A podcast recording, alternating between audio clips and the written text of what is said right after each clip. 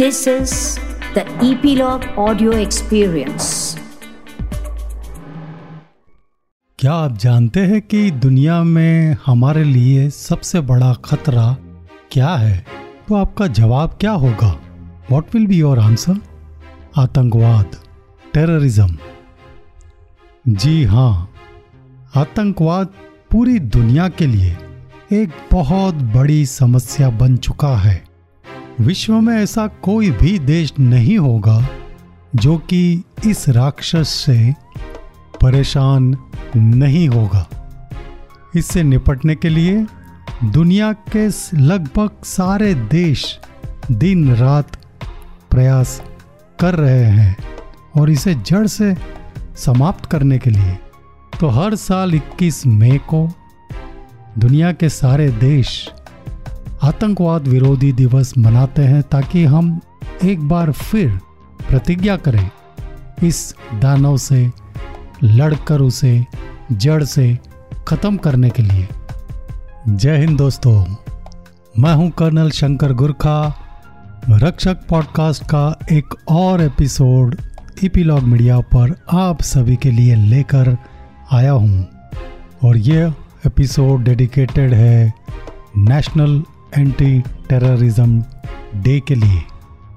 और इसके बारे में जानने के लिए हमने हमारे शो पर एक खास गेस्ट को इनवाइट किया है colonel S S Jamwal air defence regiment Indian army तो आइए सीधे चलते हैं कर्नल एस एस जामवाल के साथ।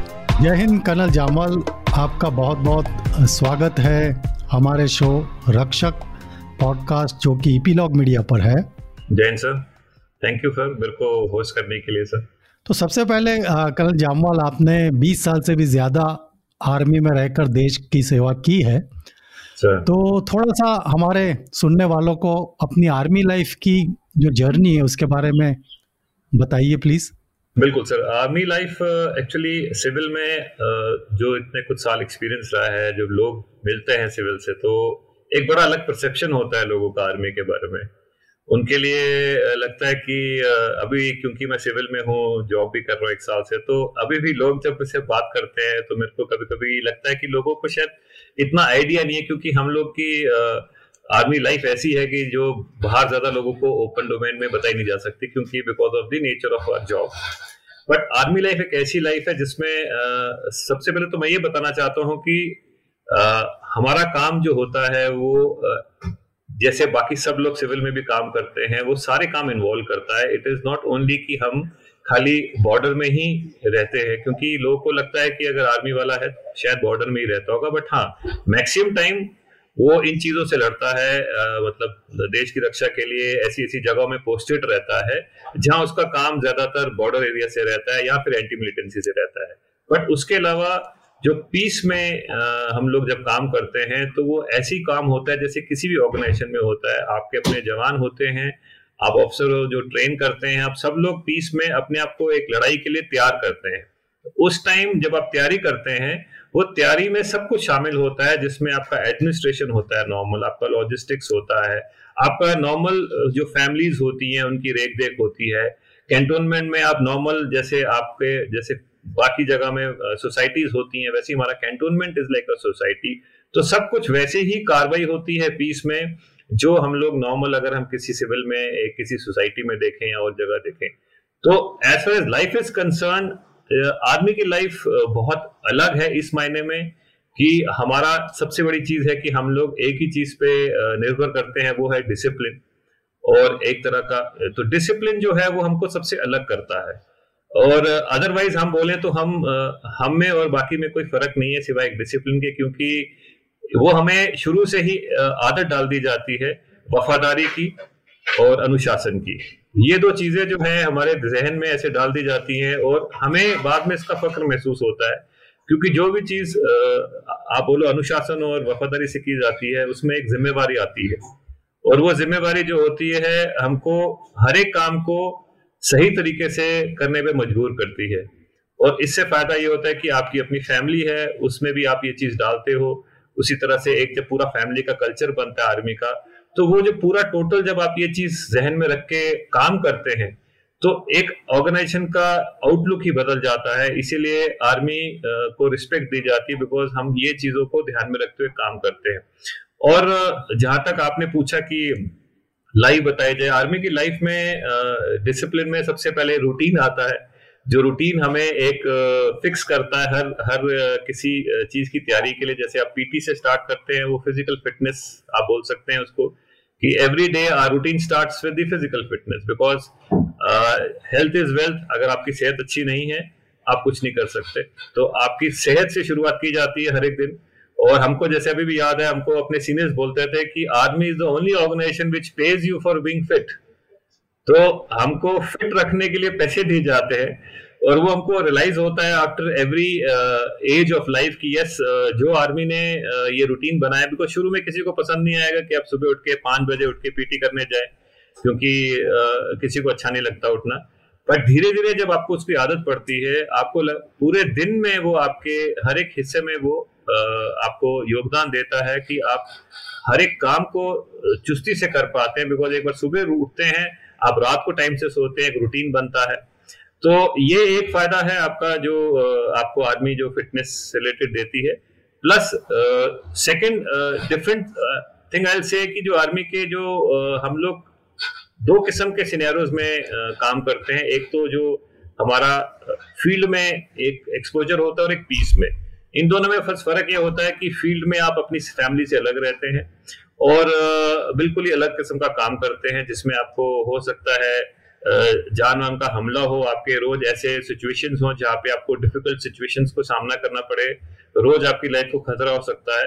सो वो एक डिफरेंट काइंड ऑफ़ सिनेरियो होता है। पीस में ये होता है कि आप अपनी ही लोगों का ध्यान रखते हैं आप लड़ाई के लिए तैयारी करते हैं एक्सरसाइजेस जाते हैं फायरिंग करते हैं।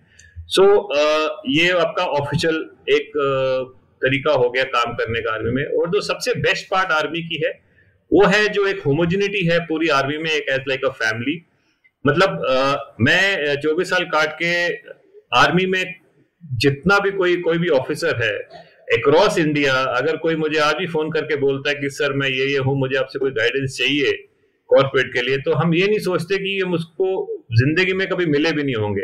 लेकिन जैसे ही वो फौज का नाम लेता है तो हमें लगता है कि ये अपना है। तो वो एक जो प्यार है वो फौज का, वो मेरे ख्याल से सबसे बड़ी हमको एक गिफ्ट है कि फौज में आने के बाद आप फौज से बाहर भी चले जाएँ। आपका ये पूरा एक फैमिली जो है complete army will be a family और ये फैमिली आप हर स्टेशन में नहीं बनाते हैं। और हर फैमिली हर स्टेशन में आपकी फैमिली जुड़ती जाती है बढ़ती जाती है। और ये I think the biggest gift है आर्मी का। सो आई थिंक यही मैं बयान कर सकता हूँ कि आर्मी लाइफ uh, अलग टुकड़ों में कि किस तरह से हमको जीना सिखाती है और किस तरह हम जीते हैं। बहुत ही बढ़िया कल जामवाल आपने दो चीज़ें जो आपने अभी अपनी आर्मी लाइफ के बारे में बयान किया सबको बहुत अच्छी तरह समझाया। तो एक चीज़ आपने कही जो मेरे दिल को छू गई और मैं भी यही मानता हूँ कि आज इंफॉर्मेशन है जो डिजिटल टेक्नोलॉजी है सब कुछ अवेलेबल है। लेकिन फिर भी आम जनता को पता नहीं है आर्मी के बारे में कि what is army you know और सरप्राइजिंगली जब मैंने भी 2005 में 21 साल के बाद सिविल लाइफ में जब आया तो कई सारे ऐसे पढ़े लिखे well educated people professional also didn't know what is army you know so हमारा ये जो शो का यही मकसद है कि ज़्यादा से ज़्यादा आर्मी के डिफरेंट पहलू को छूकर हमारे सुनने वालों के सामने रखा जाए ताकि उनको आइडिया है कि it is not it is not only army मतलब फ़ील्ड पोस्टिंग या लड़ाई करना है। There are engineers there are doctors army मतलब it's a different separate world only in it's है ना?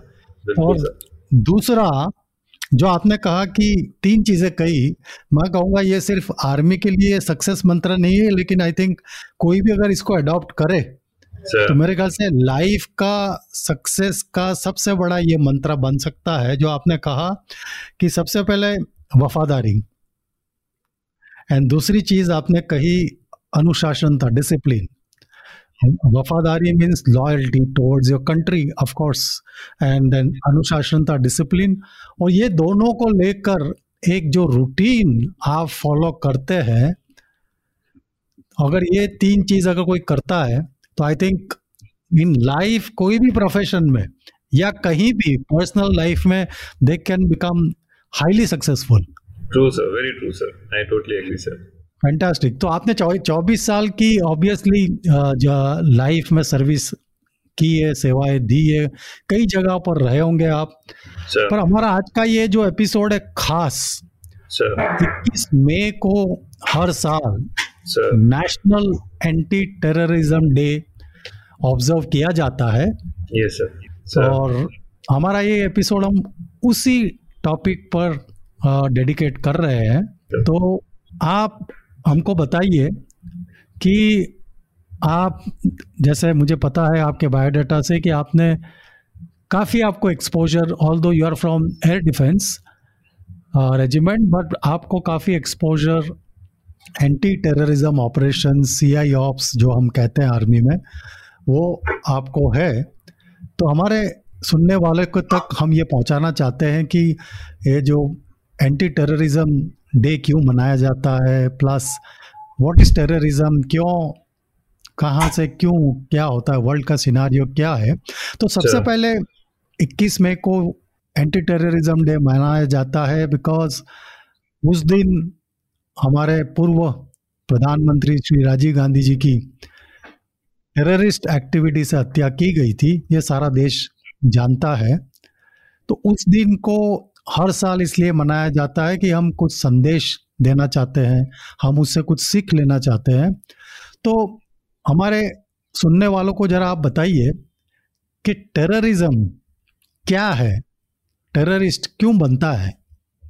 सर, ये इनफैक्ट जो आपका क्वेश्चन बहुत सही है, क्योंकि टेररिस्ट एक ऐसी चीज़ है सर, आज की डेट में अगर हम पीछे कुछ तीस साल देखें सर तो स्लोली स्लोली सर टेररिज्म अगर इंडिया में बात करें एक टाइम था सर बिफोर नाइन्टीज जब राष्ट्र राइफल्स रेज नहीं हुई थी इंडिया में तो specific talking about India only तो उससे पहले सर इवन ऐसी कोई मिसअंडरस्टैंडिंग नहीं होती थी मेरे अपने खुद इतने सारे फ्रेंड्स हैं कश्मीर से because I am from Jammu तो Okay. अ, क्योंकि 90 से पहले I was in school also लोग कहीं केवी से लोग आए थे पढ़ के, जो श्रीनगर से आके हमारे को ज्वाइन किए थे।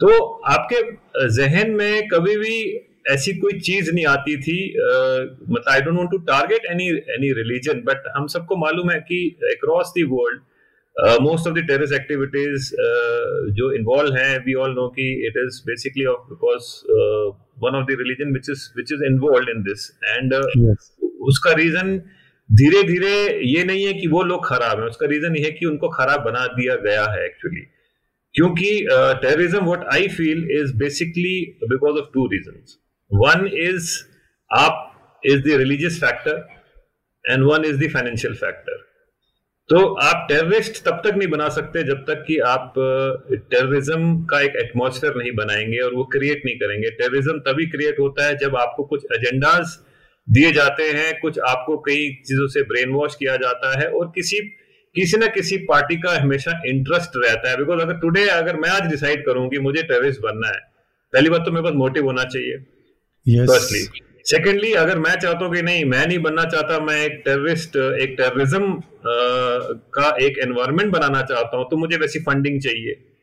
सो so, uh, तो ये जब दोनों चीज़ें आपके पास और पैसा ऐसी चीज़ है कि पैसे से आप कुछ भी करा सकते हैं बिकॉज़ मैं आपको इससे पहले कुछ एग्जाम्पल्स दूँगा। जब मैं श्रीनगर में पोस्टेड था 2001 में एज अ कैप्टन जब हम वहाँ पे एंटी मिलिटेंसी ऑपरेशंस करते थे तो उसमें अ, हम लोगों ने बहुत ऐसे सरेंडर टेररिस्ट से बात की है और कुछ ऐसे लोगों से मैंने खुद पर्सनली हमारे पास तो मोटोला सेट होते थे वॉकी टॉकी जो इनसे हम डायरेक्ट बात करते थे और मैं बहुत बात करता था इन लोगों से, क्योंकि तब उस टाइम पे आज की सिनेरियो में थोड़ा सा सीन अलग है। आज लोकल टेररिस्ट ज़्यादा है। हमारे टाइम पे फॉरेन मिलिटेंट्स जैसे आप जैश ए मोहम्मद कह लीजिए, अल बदर लश्कर, ये लोग बहुत ज़्यादा थे और इनको भेजा जाता था पाकिस्तान से purely for terrorist activities no इनमें से कुछ लोग होते थे जो कि ब्रेन वॉश्ड होते थे, जिनको पूछा जाता था, जब सरेंडर हो गए या पकड़े गए तो उनको बोल, वो बोलते थे, सर, हमको तो यहाँ बताया जाता कि आप जो कश्मीर में बहुत अत्याचार करती है इंडियन आर्मी पर यहाँ आने के बाद हमें हमें, जब हम देखते, देखा तो हमें ऐसा नहीं लगा बट हमारे पास चॉइस नहीं होती है। उस टाइम की बात बता रहा हूँ जैसे उनको कॉन्ट्रैक्ट दिए जाते थे कि आप तीन साल या पाँच साल कीजिए अगर आप ज़िंदा बच गए तो बहुत बढ़िया आप वापिस आए नहीं बचे तो आपकी फैमिली को हम देखभाल करेंगे। We know there are doctors come and some had come only for आप बोलिए कि दूसरे किस्म के इंटरेस्ट जहाँ होते हैं जहाँ उनको बताया जाता था कि भाई आप वहाँ पे you live like a king आपको जितने ही uh, मतलब आपके लिए वट एवर यू वॉन्ट आपको जो चाहिए आपको दिया जाएगा गाँव में। तो एक वो उनके लिए अट्रैक्शन बनता था।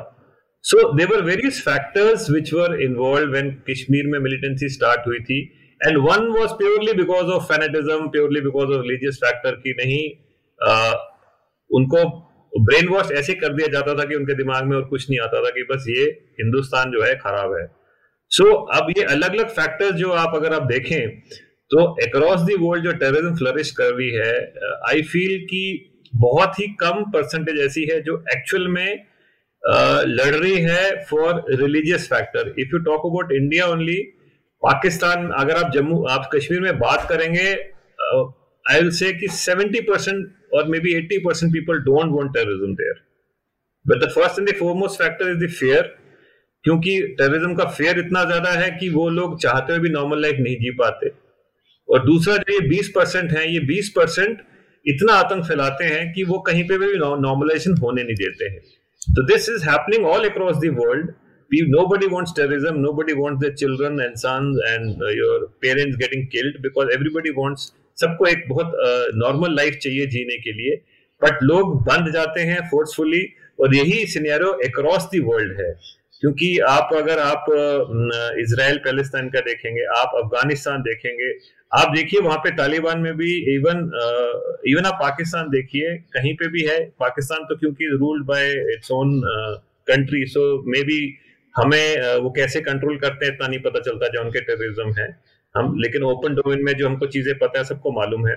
बट अगर आप अक्रॉस द वर्ल्ड देखेंगे आप अपने आप से ठीक करने की कोशिश करेंगे तो कोई बाहर की ताकत आके उस चीज़ को कम नहीं होने देगी, क्योंकि उसमें बाहर लोगों का इंटरेस्ट आ जाता है।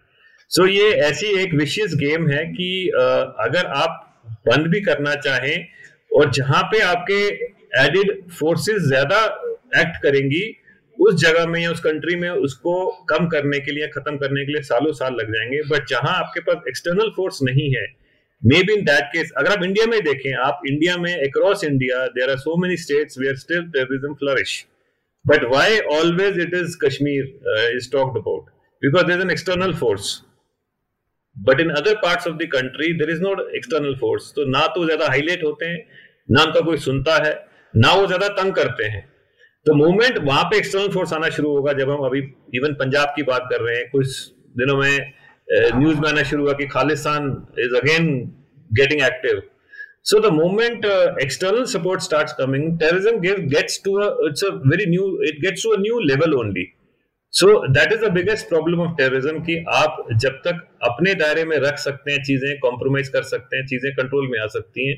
बट क्योंकि आपका फंडिंग इश्यूज़ इसमें आते हैं, आपके पॉलिटिकल इंटरेस्ट आते हैं, आपकी एक्सटर्नल फोर्सेज आती हैं। और इसको डील करने के लिए तो आपको एक पॉलिटिकल विंग ही चाहिए पॉलिटिकल विल चाहिए एट ऑल लेवल्स जो मुझे नहीं लगता कि इतनी आसानी से आएगी बिकॉज़ इसमें बहुत ज़्यादा पैसा इन्वॉल्व है। So yes and definitely I think उसके बारे में आगे ज़रूर शायद बात करेंगे हम। बट मुझे लगता है कि terrorism across the world is flourishing because it is involving more money it वो इट और गलत चीज़ आदमी बहुत जल्दी सीखता है। छोटे छोटे बच्चे, जैसे आप श्रीनगर में जब मैं था इवन 2016 17 में तो उसमें भी I remember I narrative incident जब बुरहान वानी वाला इंसिडेंट हुआ था।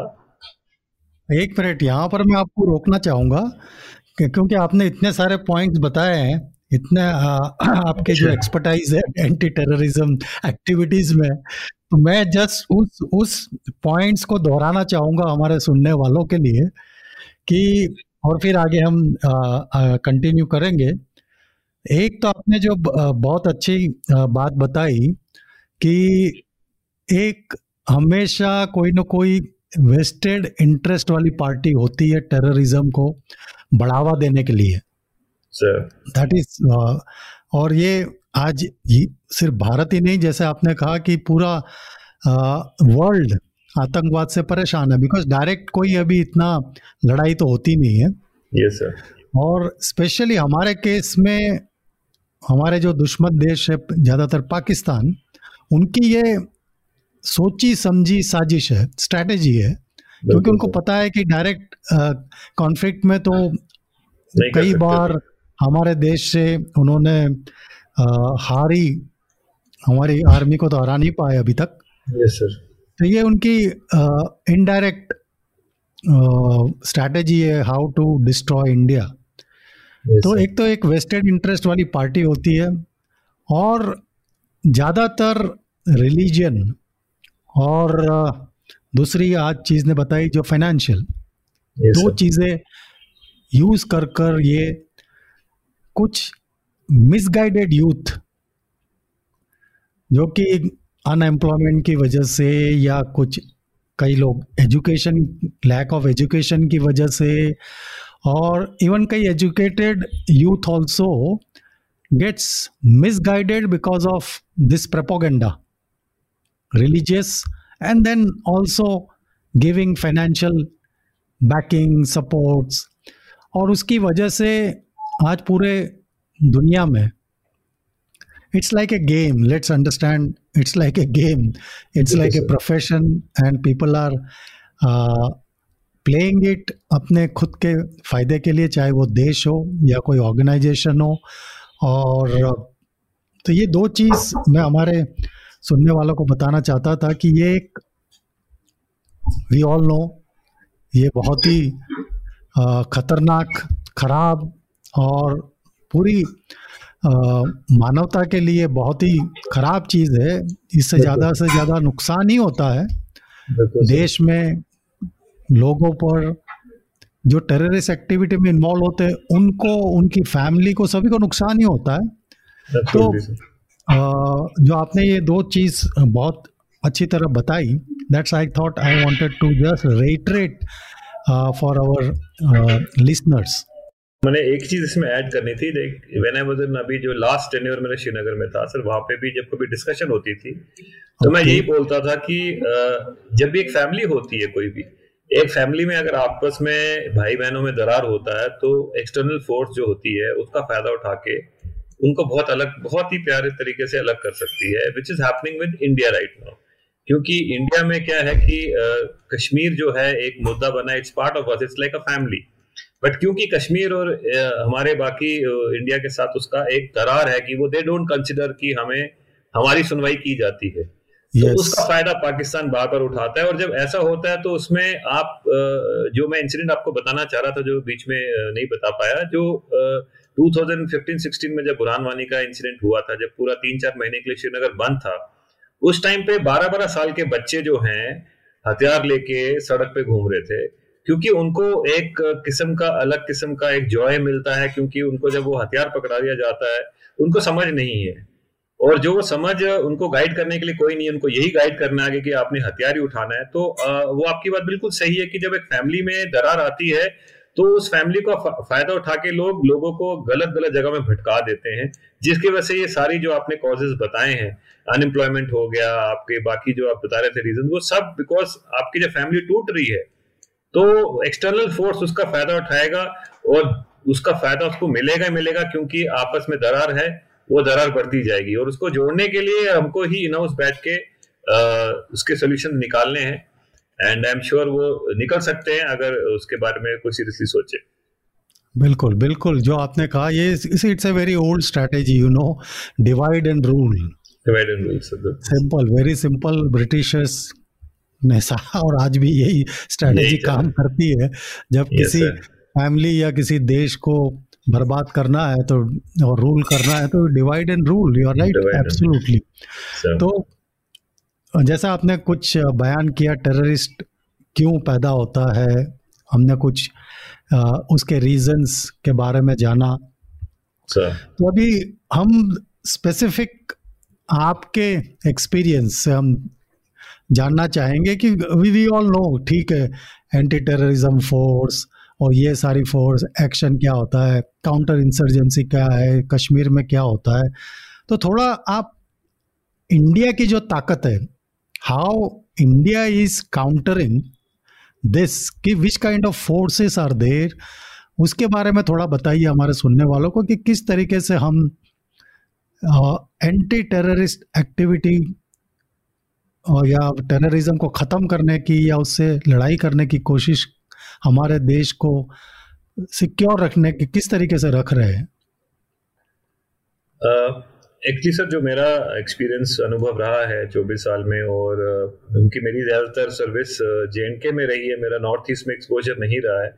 तो नॉर्थ ईस्ट में भी टेररिज्म फ्लरिश करता है बट वहाँ के डायनेमिक्स बहुत अलग हैं।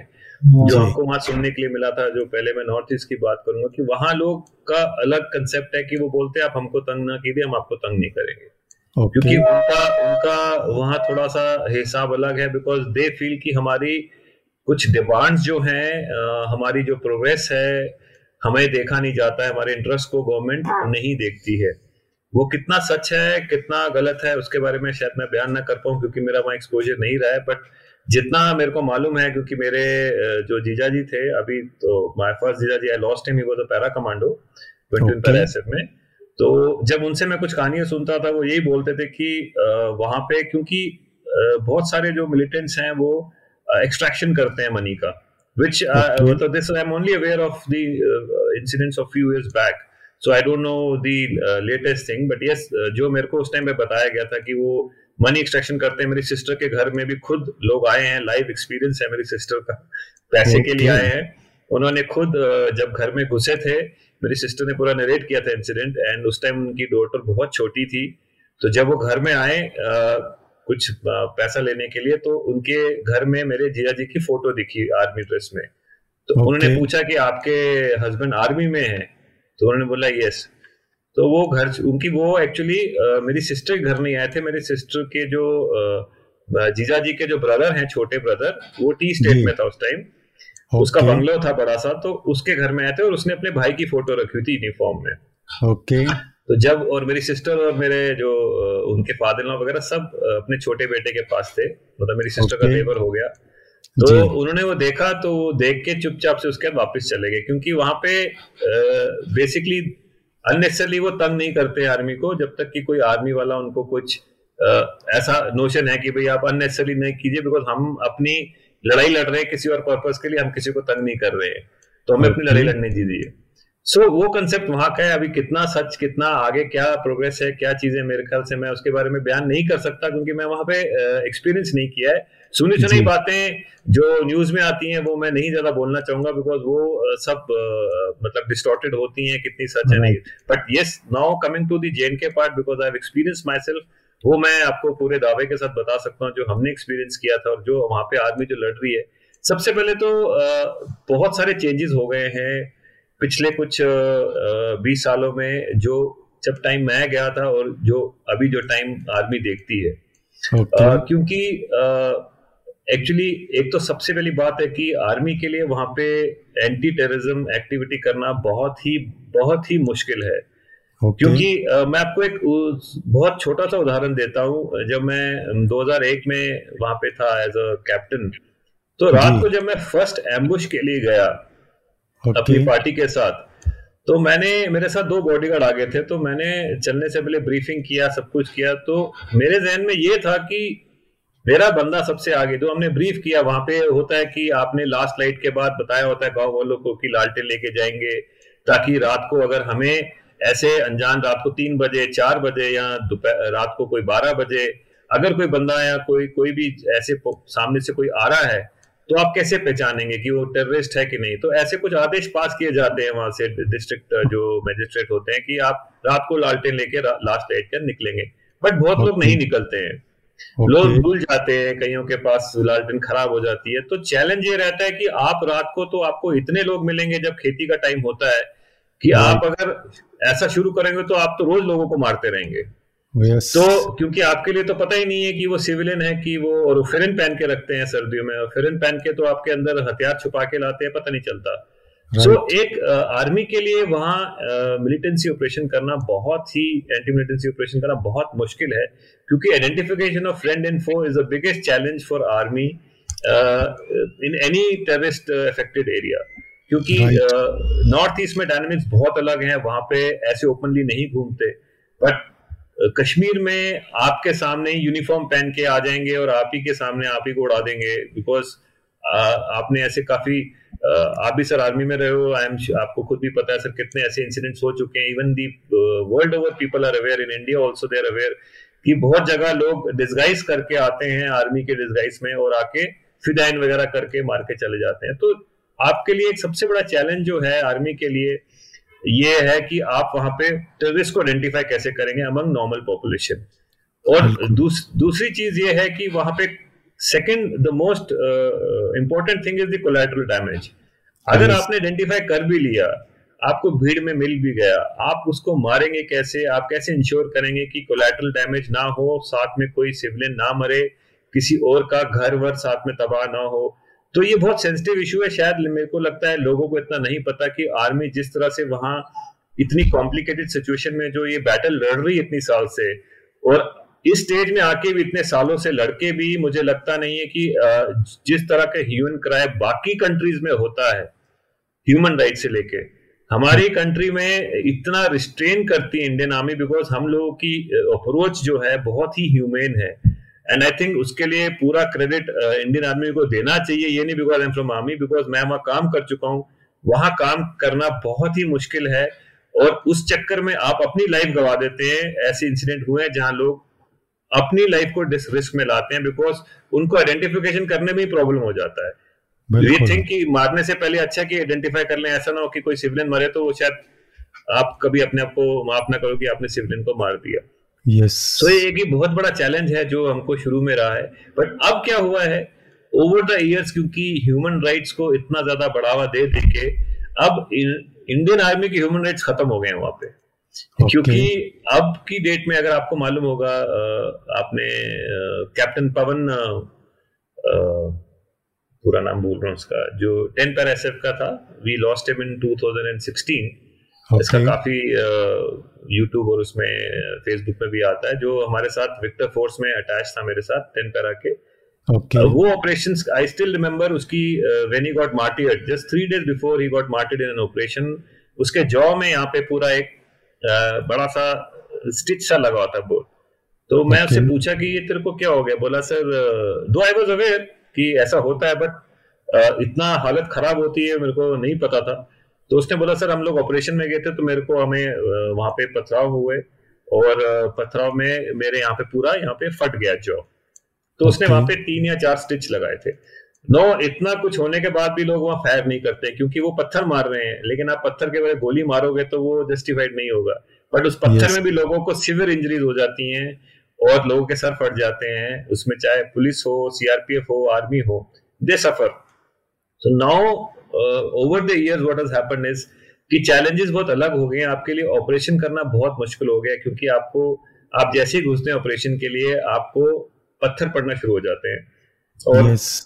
उसी पथराव में आपको ऑपरेशन भी करना है अपने इंश्योर करना है कि आप सिविलियंस को इंजरी नहीं कर रहे हैं। आप अनाउंस करते जाएँगे पत्थर खाते जाएँगे बट आप अपने आप को रिस्ट्रिक्ट करेंगे रिफ्रेन करेंगे। So over the years dynamics have changed our time it was easy to operate in the sense कि हमारे लिए ये पथराव वाला इंसिडेंट uh, नहीं होते थे इतने बट हमारे लिए मिलिटेंट्स uh, को फाइंड uh, करना उनको लोकेट करना मुश्किल होता था। आज की डेट में भीड़ के बीच में ही मिलिटेंट खड़ा होगा और भीड़ उसको उसको घेर के बैठी होगी और फिर भी आर्मी कुछ नहीं कर पाएगी क्योंकि उनको पता है कि वो पूरे के पूरे लोग उनको घेराव करके बैठे हैं। और वो फायर करेंगे तो सारे सिविलियंस की डेथ होगी।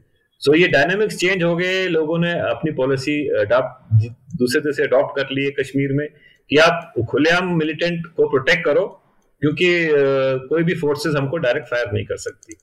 सो so, ये थोड़े से चैलेंजेस हैं जो over the years have changed but during our time and the present scenario yes challenges remain same. It is very difficult for indian army to operate with the uh, with this to maintain the saving each and every human life which is innocent. कल जमाल आपने बहुत ही अच्छी तरह क्या dynamics है terrorism operations में? उसका फ़र्स्ट एड एक्सपीरियंस हमको दिया। नॉर्थ ईस्ट में जो आपने बयान किया your experience of your sister seeing army photo terrorist वहाँ से चले गए।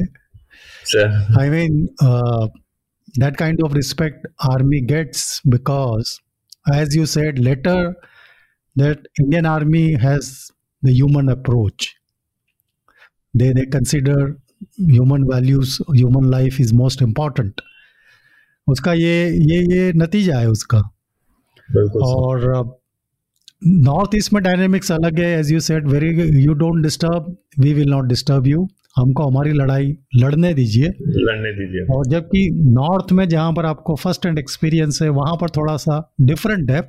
बट इन नटशेल जो आपने कहा सुनने वाले ये समझे कि जो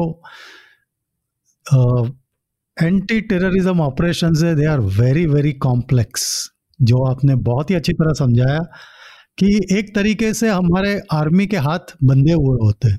आपके पास हथियार है सब कुछ है एमिनेशन है everything you know as you said that आज के ज़माने में तो आपको टेररिस्ट भी दिख रहे हैं। और प्लस आप पर अटैक हो रहा है। आई I मीन mean, किस तरीके से अपने आप पर कंट्रोल रखना और किस तरीके से हमारे खुद के हथियार को use misuse I would say नहीं करना it's very natural to react no it's very natural. Really it comes from a great amount of uh, humanity firstly. Second discipline training yes, और uh, ये ये सारा कुछ uh, इसमें matter करता है और इसके लिए जैसा आपने कहा आप भी आर्मी से मैं भी आर्मी से हूँ but notwithstanding that a great salute to our Indian army arm forces are doing wonderful job आज तक उन्होंने हमारे देश को टेररिस्ट एक्टिविटी तो होती रहती है बट कम से कम डैमेज कम से कम नुकसान हो हमेशा और वक्त के साथ बदलते रहे। जैसे आपने कहा आज की strategy it is entirely different army also is to adapt all this continuously so it's a very complex challenging operation और uh, उसको छोटे एकदम से कम समय में समझाना तो बहुत मुश्किल है बट आपने really very very nicely you have brought out क्या डिफरेंस है नॉर्थ ईस्ट नॉर्थ साइड में।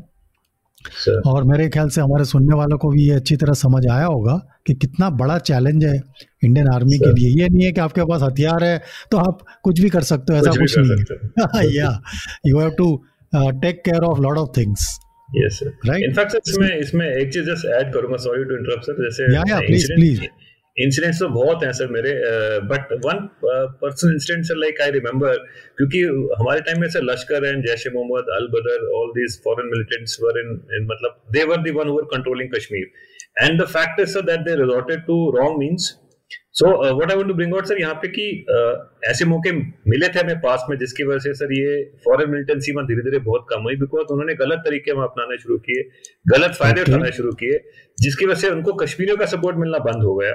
और वहाँ पे क्योंकि उनको ज़िंदा रखना था मिलिटेंसी को तो पाकिस्तान ने दूसरी स्ट्रेटेजी अडॉप्ट की कि वहाँ पे क्यों ना लोकल लोगों को राइज किया जाए क्योंकि फॉरेन मिलिटेंट्स को सपोर्ट मिलना बंद हो गया। बिकॉज़ शायद मेरे ख्याल से बहुत लोग नहीं जानते होंगे कि जो पाकिस्तान से मिलिटेंट्स आते हैं उनके और कश्मीर के बीच में कुछ कॉमन नहीं है एक्सेप्ट द रिलीजन क्योंकि पाकिस्तानी मैक्सिमम पंजाबी बोलते हैं। Everybody speaks Punjabi. और मैं जितने भी कन्वर्जेशन किया है मैंने पाकिस्तानी मिलिटेंट से सब पंजाबी में किया और मेरे साथ तो दोस्त बन गए थे कश्मीरी में पाकिस्तानी मिलिटेंट्स जब मैं उनसे बात करता था पंजाबी में तो मुझे पूछते थे और और उनको यकीन नहीं होता था कि कोई ऑफिसर बात कर सकता है मिलिटेंट से और वो भी इतनी अच्छी तरह से। तो मेरे साथ तो ऐसे ऐसे एक्सपीरियंस हुए हैं और वो प्योर पंजाबी बोलते हैं। तो सबसे okay. बात है कि लैंग्वेज जब लैंग्वेज ही कनेक्ट नहीं है तो आप आने के बाद कश्मीर में आएँगे तो अगर आप कश्मीरी नहीं बोल सकते बिकॉज़ कश्मीर में कश्मीरी बोलते हैं। Yes. और और लश्कर ले लीजिए आप जैश मोहम्मद ले लीजिए अल बदर ले लीजिए तहरीकुल जिहाद उस टाइम बहुत होते थे ये सब पंजाबी बोलते थे तो okay. आपका पहली बात तो हाँ तो धीरे धीरे ये एडवांटेज जो है उनके हाथ से निकल गया और इतने लोग फैनेटिज्म होते थे ऐसे ऐसे हमारे ऑपरेशन हुए हैं जहाँ पे पूरी पूरी रात एक या दो मिलिटेंट घर से रात तक लड़ते रहेंगे और सुबह आप देखेंगे तो उनके हर जगह उन्होंने कुछ पट्टी बांधी होगी कहीं कहीं पाओ में कोई लकड़ी बांधी होगी but they will not give up because fanaticism was to in extreme extent तो okay. अभी वो चीज़ें बिल्कुल अलग हो गई हैं। अभी क्या है? अभी only it is local terrorism which is flourishing more but yes उनके गाइडेंस मेंटरशिप लोकल जो फॉरेन मिलिटेंट्स है वो करते हैं। बट जहाँ पहले पाँच पाकिस्तानी होते थे और दो तीन लोकल होते थे अब रेशियो अलग हो गया। अब मुश्किल से एक या दो कंट्रोल करता है उनको। कि कैसे आपको सारे टास्किंग करनी है बट बेसिकली वो वहाँ से ढूंढते हैं लोकल टेररिज्म कि कैसे किया जाए। Just for information as of today Kashmir में only the south Kashmir which is affected more because वहाँ जमायती बेल्ट सबसे ज़्यादा है। Rest of the Kashmir is becoming very normal but south belt जो है, क्योंकि जमायती बेल्ट है मैं साउथ कश्मीर में ही था, अभी भी इस टाइम में साउथ कश्मीर में था व्हेन आई वाज कैप्टन था आई नॉर्थ कश्मीर सो मैंने दोनों डायनेमिक्स देख लिए। सो अभी central Kashmir north Kashmir they are काफ़ी पहले से काफ़ी शांति है, पर south Kashmir is one which is flourishing terrorism still in Kashmir जैसा अभी हमको पता है कि काफ़ी सिनारियो चेंज हो गया और लोकल मिलिटेंसी को बढ़ावा देना, ये सब स्ट्रैटेजिक पॉइंट ऑफ़ व्यू से पाकिस्तान ने अपना स्ट्रैटेजी चेंज किया है।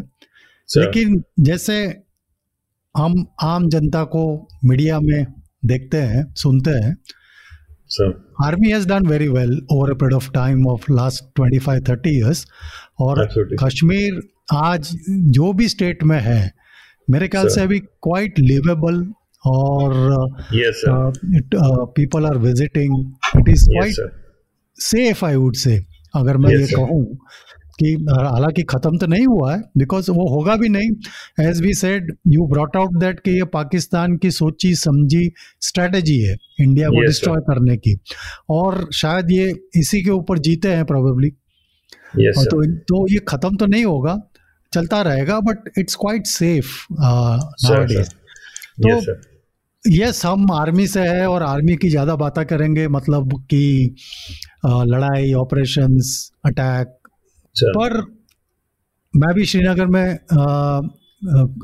टू थाउज़ेंड टू से टू थाउज़ेंड फोर तक श्रीनगर में रह चुका हूँ एक्सपीरियंस कर चुका हूँ। तो काफ़ी सारे other than army related initiatives जो आर्मी yes, लेती है। है ना? तो आप थोड़ा उसके बारे में बताइए कि और क्या क्या इनिशिएटिव लेती है सो दैट जो लोकल पब्लिक है या मिलिटेंट्स है वो किसी तरीके से मिलिटेंसी या टेररिज्म को छोड़े? सर एक्चुअली ये आपने बहुत ही अच्छा क्वेश्चन पूछा sir because I am I am sure that you know the audience and the listener there they must uh, listen to this perspective of Indian Army which probably मुझे लगता नहीं शायद ज़्यादा लोगों को पसंद होगा क्योंकि लोग तो वही देखते हैं सर न्यूज़ में सुनाया जाता है। और uh, आर्मी का यह है कि सर आर्मी बहुत सारी ऐसी चीज़ें करती है जो ओपनली ना डिस्कस की जाती है ना उसका क्रेडिट लेती है क्योंकि आर्मी कभी भी इस तरह से बनी नहीं गई है। Army is always to do selfless service without speaking for itself so I think ये ऐसे मौके हैं सर जहाँ शायद हम जो एक्सपीरियंस कर चुके हैं वो हम बता सकते हैं क्योंकि और कोई फोरम मिलता नहीं है बताने का और ना हम बताना चाहते तो इसी से सर एक small before I give your answer sir I remember Amarnath Yatra हुई थी 2016 में। तो जिस हेडक्वार्टर में मैं पोस्टेड था सर वही पूरी फॉर्मेशन करती है ऑर्गेनाइज करती है। तो मैंने कहा मैं जिस फॉर्मेशन में हूँ हम ही कर रहे थे क्यों ना अमरनाथ यात्रा होके आए थोड़ा वीआईपी ट्रीटमेंट मिल जाएगा तो हम लोग ही कर रहे मैं जब श्रीनगर तो में था मैंने भी किया अमरनाथ यात्रा। अच्छा सर अच्छा sir. Okay sir great sir तो सर जब मैं गया वहाँ पे एंड क्योंकि I went alone with my troops तो ट्रूप्स अपने चढ़ के गए थे और मैं चौपर से गया था। वहाँ से फिर एक डेढ़ घंटे की चढ़ाई है। तो मेरे साथ सर दो बॉडीगार्ड साथ में लगा दिए थे क्योंकि अकेले जाना था। तो जब वहाँ पहुँचे सर तो वहाँ पे काफ़ी टूरिस्ट थे। अब टूरिस्ट देख के हमको और वो गार्ड वार्ड देख के अपने बॉडी गार्ड एंड गनमैन देख के वो इम्प्रेस होते हैं लोग। तो उन्होंने मुझे बोला कि आप okay. सर फ़ोटो खींचनी है आपके साथ। तो मैंने बोला सॉरी कि मैंने कहा हम फ़ोटो आपके साथ नहीं खिंचा सकते। हमें परमिशन नहीं है और हमें पब्लिक डोमेन में नहीं आप पहले नहीं हम कहीं नहीं डालेंगे। मैंने कहा नहीं हम क्योंकि ये ऐसी चीज़ है कि अगर आप किसी सिविलियन को बोलोगे तो कूद के फ़ोटो खिंचाएगा। बट हम लोग का एक रिस्ट्रेंट yes. है एक हमारी एक सेल्फ डिसिप्लिन है in spite of that I had to very politely refuse them I said कि आई okay. को मालूम मैंने बहुत रिक्वेस्ट किया। बट मैंने बोला ये नहीं है हम नहीं कर सकते क्योंकि ये हमको इस चीज़ का परमिशन नहीं है। तो what I want to bring out is sir कि ऐसे ही काम सर हम ग्राउंड में करते हैं जिसके बारे में हम लोगों को नहीं बताते हैं। और वो कुछ काम हर एक फ़ील्ड में है सर श्रीनगर में। आप स्कूल से लेके मेडिकल फैसिलिटी से लेके नॉर्मल गाँव में आई रिमेम्बर सर जब मैं 2001 की बात करूँ तब गाँव वाले रिक्वेस्ट करके आते थे कि सर हमारे गाँव में टैंकी लगा दो पानी की व्यवस्था नहीं है टैप्स लगा दो और मेडिकल फैसिलिटीज़ जब नहीं होती थी हमसे दवाई लेने आते थे इमरजेंसी में।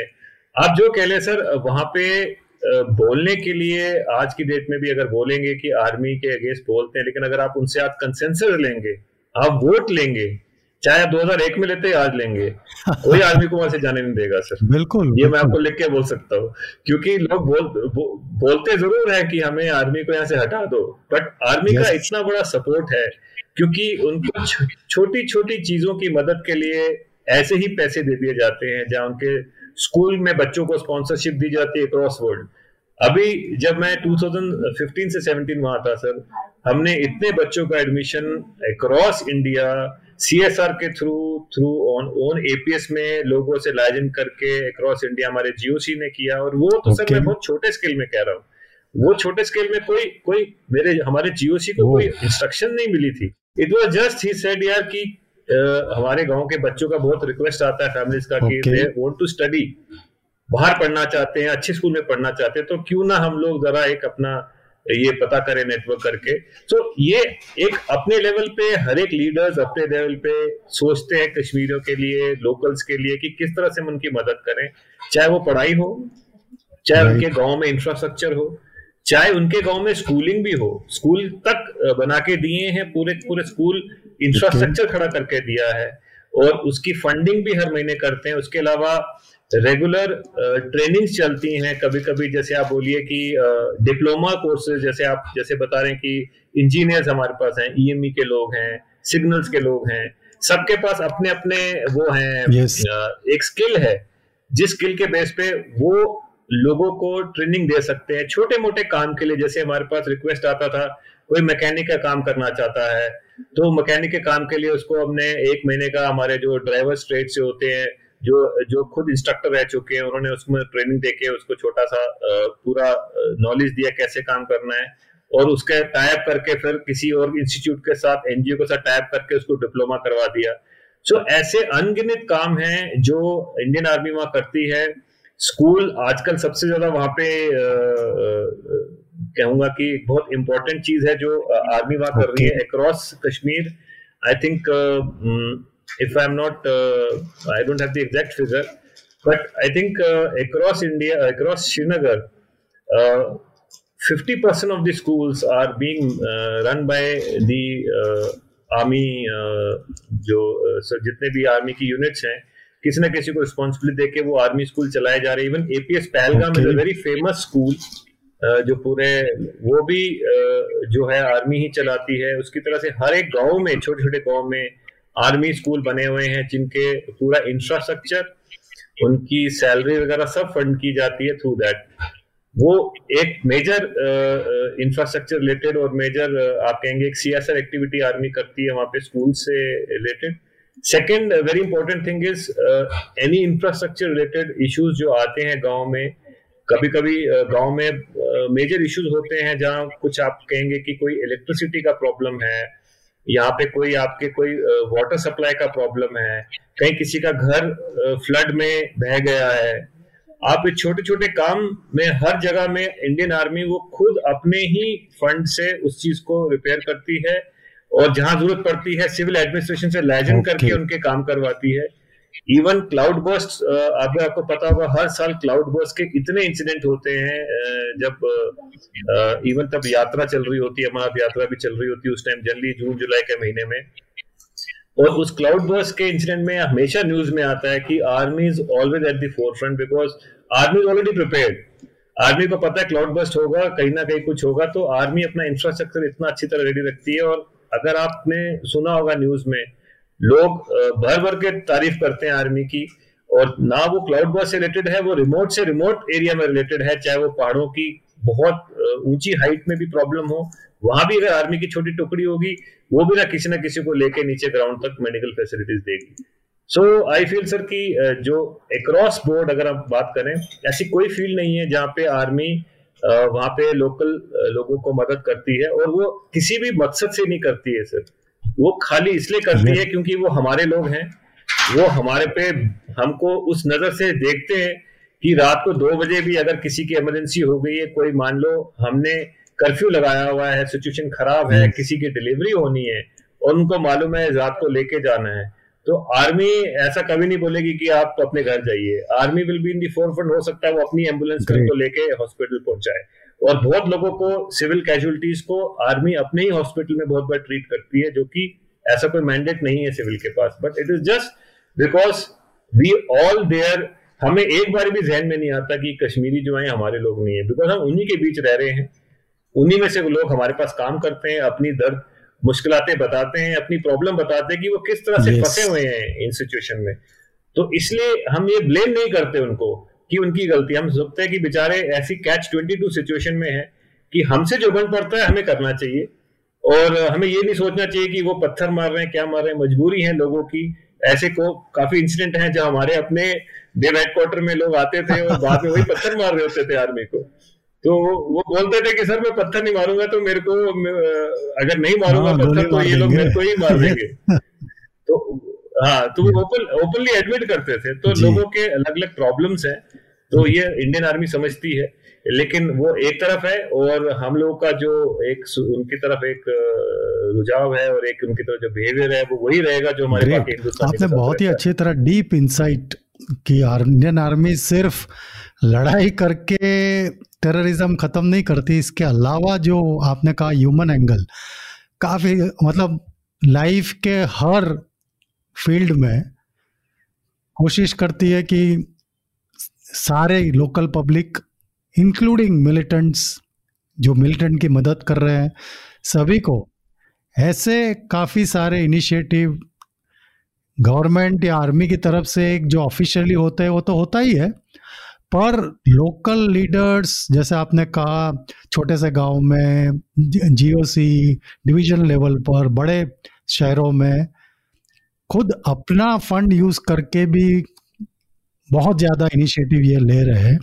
Really our salute to Indian army because it's very difficult है ना? जो आपके दुश्मन को आपको अच्छी तरह मदद करना it is it is very difficult and it's really great great of our Indian defence forces and sir वो ये नहीं है कि सर वो कंटिन्यूस आते हैं वो आते रहेंगे रोज आएँगे जिसका आज दो लोगों की मदद की कल दो और आ जाएँगे। तो दे विल कम वो तो they will they will accept expect कि हमें हम हमारे हम जो भी आ रहे हैं हमारी मदद करो क्योंकि उनको लगता है कि आर्मी हमारी मदद कर सकती है। वो सही भी बात तो है कि और कोई उनकी मदद नहीं कर सकता ना army will go out of way to help नहीं कर without any doubt Absolutely, at least i have a confidence and you also would reiterate that ki without any doubt army will go out of the way to help save life Absolutely, sir. improve their conditions without any doubt तो काफ़ी सारा आपने हमको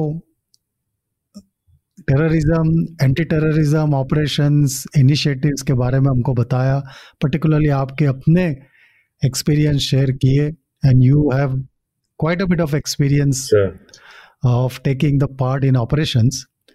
तो आप अपनी तरफ़ से क्या मैसेज देना चाहेंगे जो यूथ टेररिज्म की तरफ़ बढ़ते हैं? क्यों वो अडॉप्ट करते हैं? तो अपनी तरफ़ से उनके लिए क्या मैसेज देना चाहेंगे?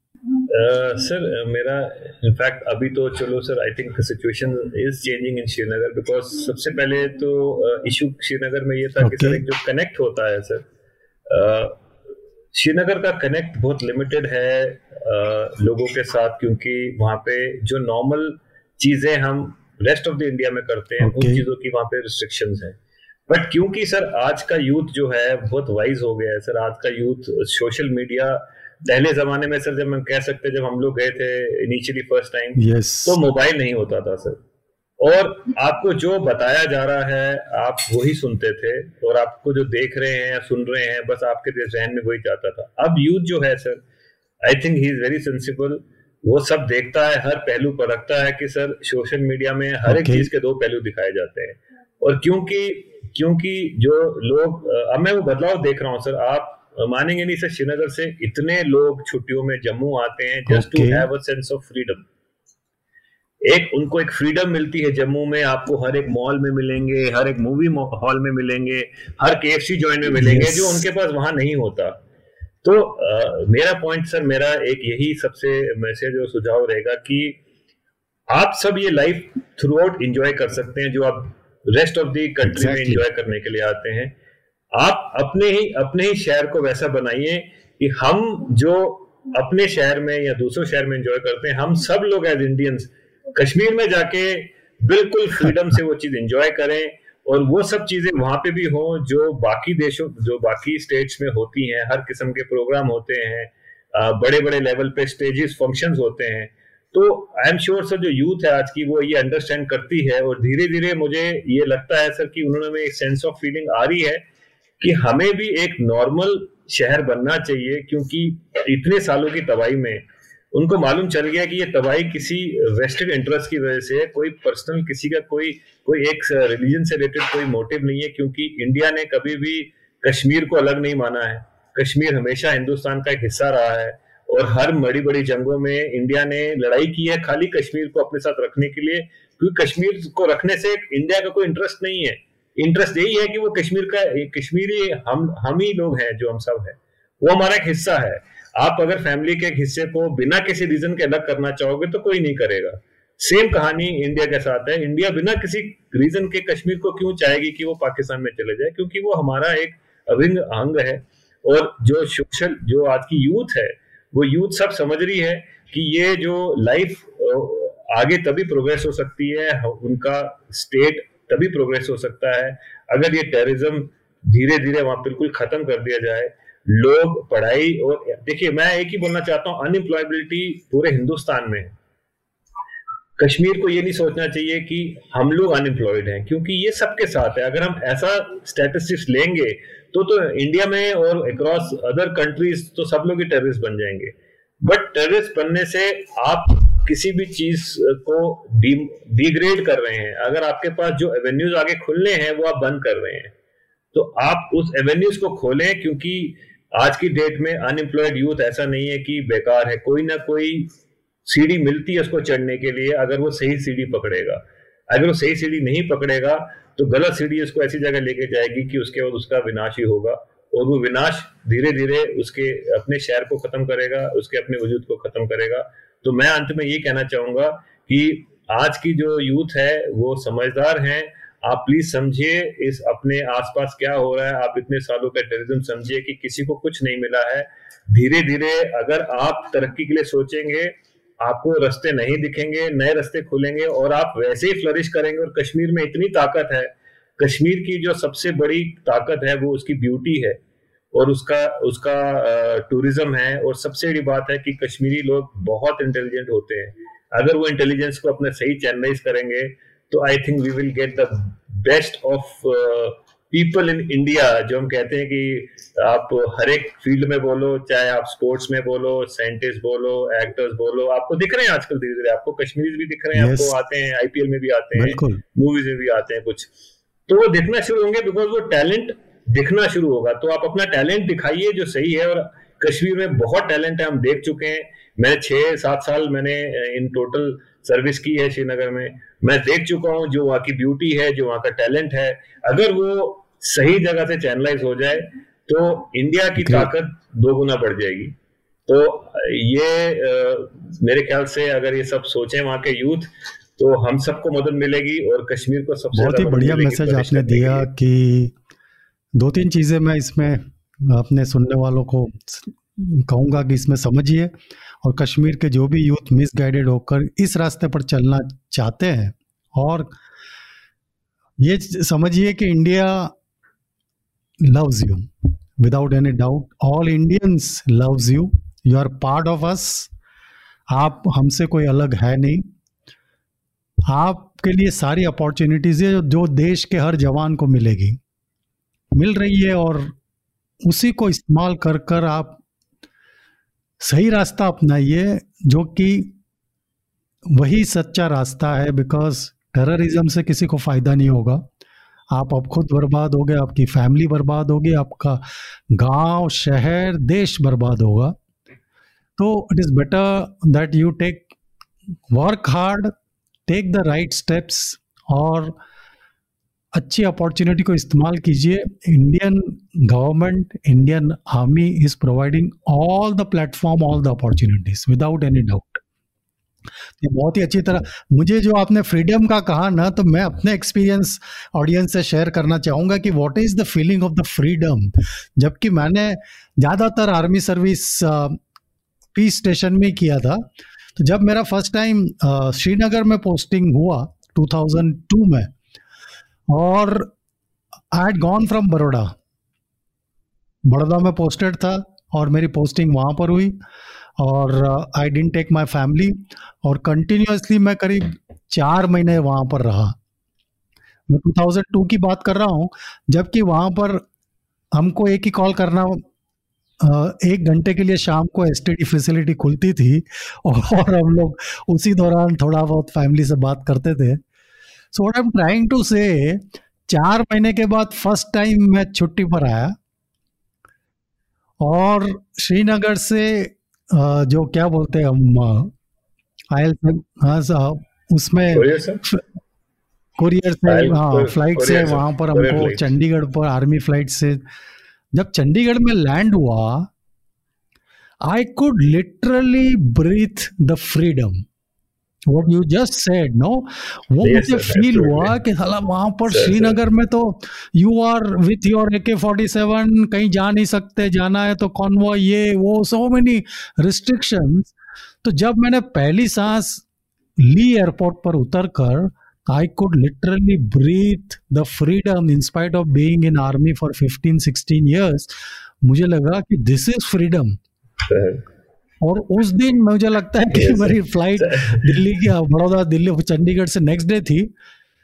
तो whole day we were just loitering like without any purpose पूरे चंडीगढ़ में घूम रहे थे ऐसे ही yes, बस। sir.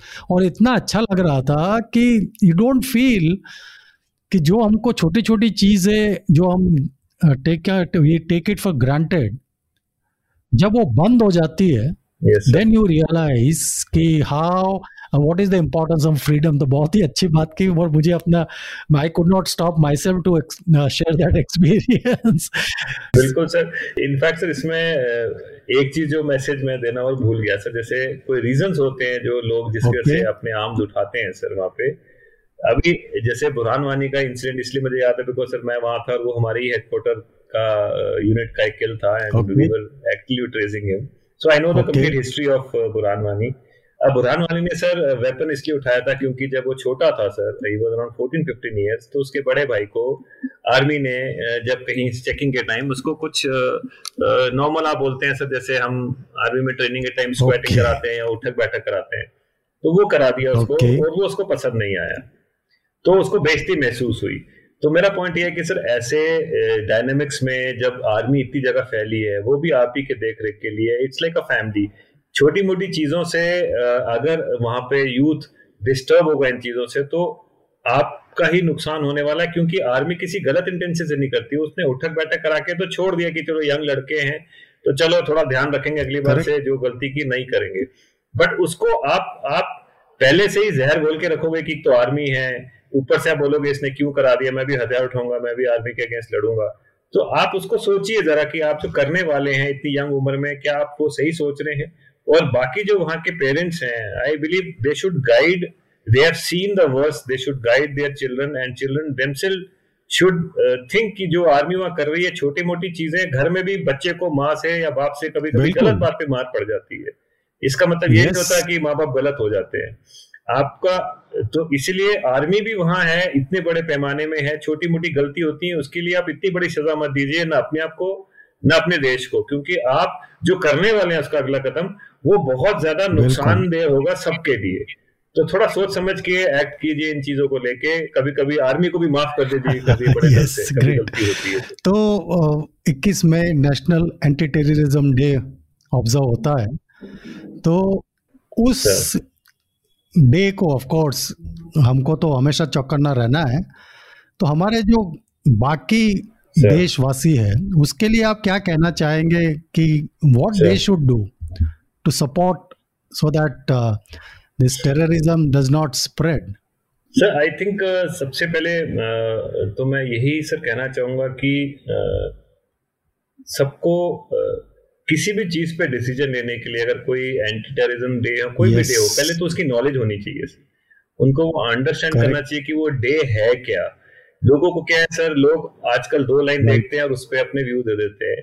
सो so, और कई चीज़ों पे तो लोगों को इंडिया के डिफेंस मिनिस्टर का नाम नहीं पता होगा आपके फाइनेंस मिनिस्टर का नाम नहीं पता होगा लेकिन आपके व्यूज़ जो होंगे वो आपको व्यूज़ कुछ भी दे देंगे। Right. बिकॉज़ उन्हें चार लोगों से सुना है और जो उन्होंने सुना है चार लोगों से एक मसाला बना के okay. उसका ब्रीफ बना के उन्हें दे दिया है।